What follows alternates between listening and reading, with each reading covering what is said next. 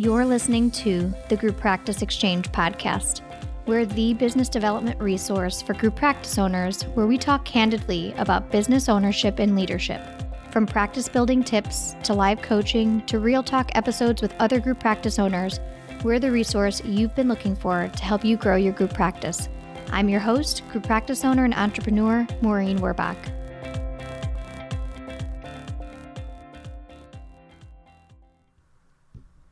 This episode is sponsored by Therapy Notes. Therapy Notes is an online EHR, practice management, and billing software designed for mental health professionals. Therapy Notes has everything you need to manage patient records, schedule appointments, create rich documentation, and bill insurance right at your fingertips.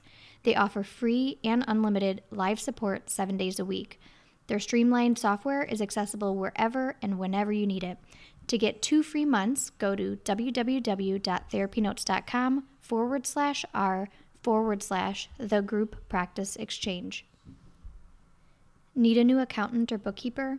Meet Green Oak Accounting, an accounting firm that works specifically with private practices. They do all of your accounting needs from budgeting to accounting to bookkeeping and payroll to building your dashboard. On top of that, they can help you set up your profit first systems. Go to greenoakaccounting.com and mention the Group Practice Exchange for $100 off your first month. Ready to go from zero to launch?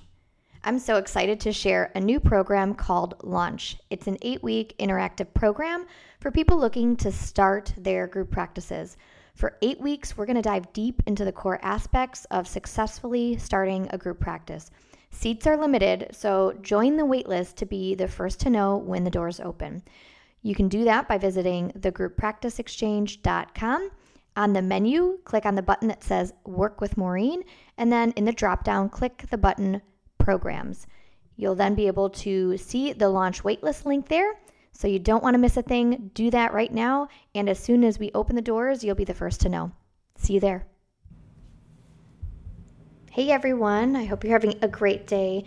Today, it's just me on the podcast doing a solo episode, and I wanted to chat with y'all a little bit about leadership teams, the creation of leadership teams, the expanding of leadership teams, the roles that can be played within a leadership team, as this is something that has been coming up a lot for practice owners who are wanting to be able to take a step back, and people asking me questions around how I'm doing that as well. And so I want to start from kind of the beginning for those practice owners who are maybe in that beginning stage of creating that leadership team and they don't already have one established. One of the biggest benefits of having someone who is in leadership, and once you have one person in leadership, whether it's a supervisor or a clinical lead or a clinical director, you're essentially you essentially have a leadership team. It's yourself and that other person. And obviously, as your business expands and grows, that leadership team might continue to expand and grow as well.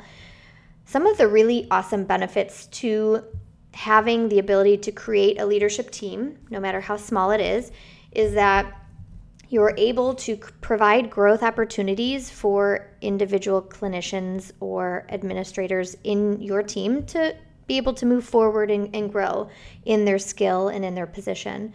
Another really awesome um, thing that happens when you have a, a leadership team, if you're doing it right and intentionally, is the ability to really share that power with a team versus you having sort of that ultimate decision making capabilities. There's a lot of stress involved in being that ultimate decider on everything, but it's also um, it doesn't allow for the opportunity for your team to play a bigger role in the growth and vision of your business and um, being able to have a, a, team that can support you in sharing in some of that power can really relieve a, a ton of stress on you as a business owner and provides the ability for that person on your leadership team to um, do some of the harder things. I always think about you know, if, if leading a team was really easy, you wouldn't need a leadership team to help you do it, right? The real benefit in having a leadership team comes in that they're supporting you through the good and the hard.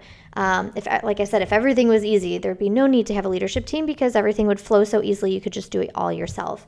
And when we create this team, even if it's our first person on this team, what you're essentially doing is being able to refocus your energy and time and mental load to the things that you're actually good at and that give you uh, that fill your bucket right and you're hopefully creating a position for someone that uh, nurtures their uh, own skill, right? That really aligns with what they're good at, and so that they can feel energized by the work that they're doing as well. And so, those are kind of my initial thoughts around why it's really a great thing to be able to create a leadership team, even if you have a small group practice and don't plan on getting very large. There isn't, it's not something that just is designated for large group practices. It really works amazingly well, even if there's a single or two person leadership team on a smaller group practice. Now, as we grow our businesses, you you'll notice that there's this need to shift, um, potentially rewrite the existing leadership roles that are there, um, because as our business grows, and usually that's every 10 to 15 employees, there's a need for those that are in leadership to get even more defined in what they do. Because um, oftentimes, when, when we're a smaller practice, we might be bringing on that supervisor, clinical director, and you might be giving them kind of all of that clinical and leadership sort of role, right? But as your that works when you have three, five, seven employees that they're they're leading. But as your practice grows, and like I said, on like the estimate is sort of every 10 to 15 uh, staff members that you bring in, clinical staff that you bring in, you start to realize that you need to shift how leadership is done and get even more micro with the roles that each of you on your leadership team play. And so you'll find that what was once working for you as the uh, owner of the group practice in the role that you were playing and what the role of maybe that clinical lead was when you were a smaller practice needs to shift naturally as the business grows, just as uh, organizational structures shift for larger practices and, and look very different than with smaller practices. And so that's something to think about as you write up job descriptions for people in leadership is that it's likely that if your business continues to grow that those roles might look a little bit different and need to be the job descriptions may need to be um, shifted a little bit so that um, that leadership person, whether it's a supervisor, clinical director, head of administration, um, is really getting more pinpointed on what they're working on, and you're creating then more opportunities for additional leadership positions so that each task, each role really has the full, um, like, the full attention of that person who's leading it. Um, and that's the biggest issue that I see is that people leave their leadership teams with the same roles sort of indefinitely. And what that does is it causes that person in leadership to have, even though there's not more being added to their list, by the fact that the business is growing, it takes more work to do all of the things that were once required, you know, an hour of their time with a larger group practice will require maybe five hours of their time. And and that byproduct means that we need to be able to uh, limit all the tasks that are required of that position and potentially potentially create kind of sub leadership positions right? Whether that's having going from having a clinical director to that clinical director having supervisors who can then take some of that clinical workload off the clinical director that's a really good and common example in group practices. And so, as we expand in our businesses, I want your takeaway for this episode to be that it is okay for roles to shift in your clinical team. And likely the guiding factor for that shift in roles or uh, like actual tasks that they're doing, things that they're accountable for, will shift based off of the need to really hone in on a handful of things that they should be working on and being in charge of, and shifting the rest to another person who can then have their focus be on the next handful of things, right? Um, the other kind of major thing to pay attention to as you're looking at growing and expanding your team is the roles themselves, right? So, obviously, as a practice grows, the need for extra or additional leadership team members is going to just naturally be there. But the next thing to look at is really the specific roles. And one of the biggest pieces of feedback that I got from Nikki Ramirez, my HR consultant, that um, sort of blew my mind at the time was that you want to be really intentional about the actual role that the person is playing. I see so often people having a clinical director or a clinical lead or a head of of clinical departments. I mean, different names all for the same sort of thing.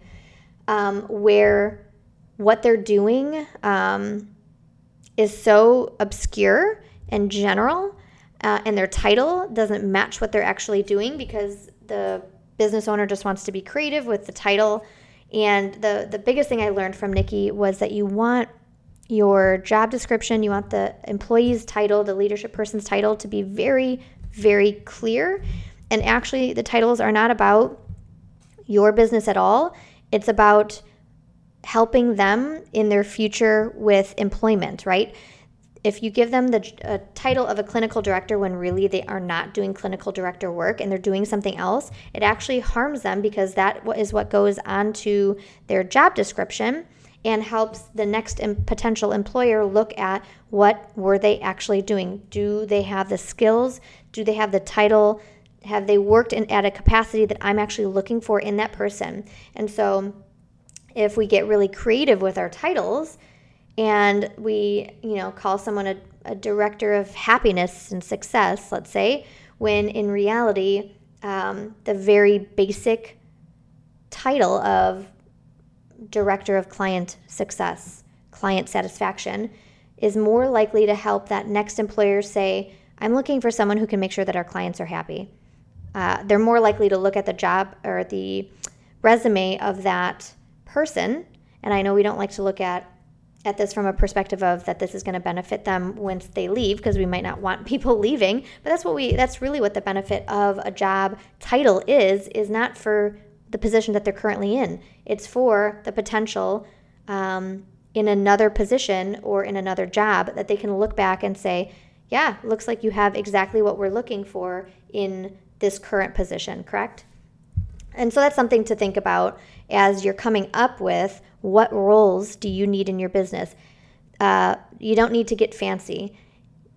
You want to be very clear in the job description and the title of the of the role, what they're doing, so that when they put that on their resume, that next employer is going to know without a doubt by just glancing at their resume if that person's a good fit just based off of you know the role itself so the most common roles that we see in our industry tend to start off with either having like a clinical supervisor or a clinical director um, or a site supervisor those are really kind of the initial starting points that group practice owner is going to go is someone who kind of leads in the supervision, right?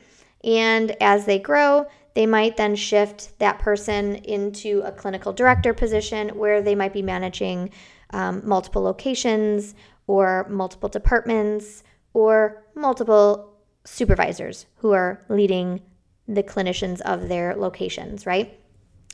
Other uh, important roles that might be considered in a leadership team Role wise is a person who is in charge of supporting new hires and getting them onboarded efficiently. And that might be just the supervisor still, right, of that location, might be a part of their role is their onboarding. But as a business grows, oftentimes, if a site supervisor has 10 plus uh, staff that they have to um, lead as it is, it's really hard to be able to really invest quality amount of time in onboarding that for that next person for the first 90 days. It takes a lot more work and effort than in the first 90 days than it does once that employee knows how to do their job successfully. And so as you grow, it might become important that you have someone that can do that onboarding and even potentially recruiting and interviewing those people so that it aligns with whatever the vision or goal that you have for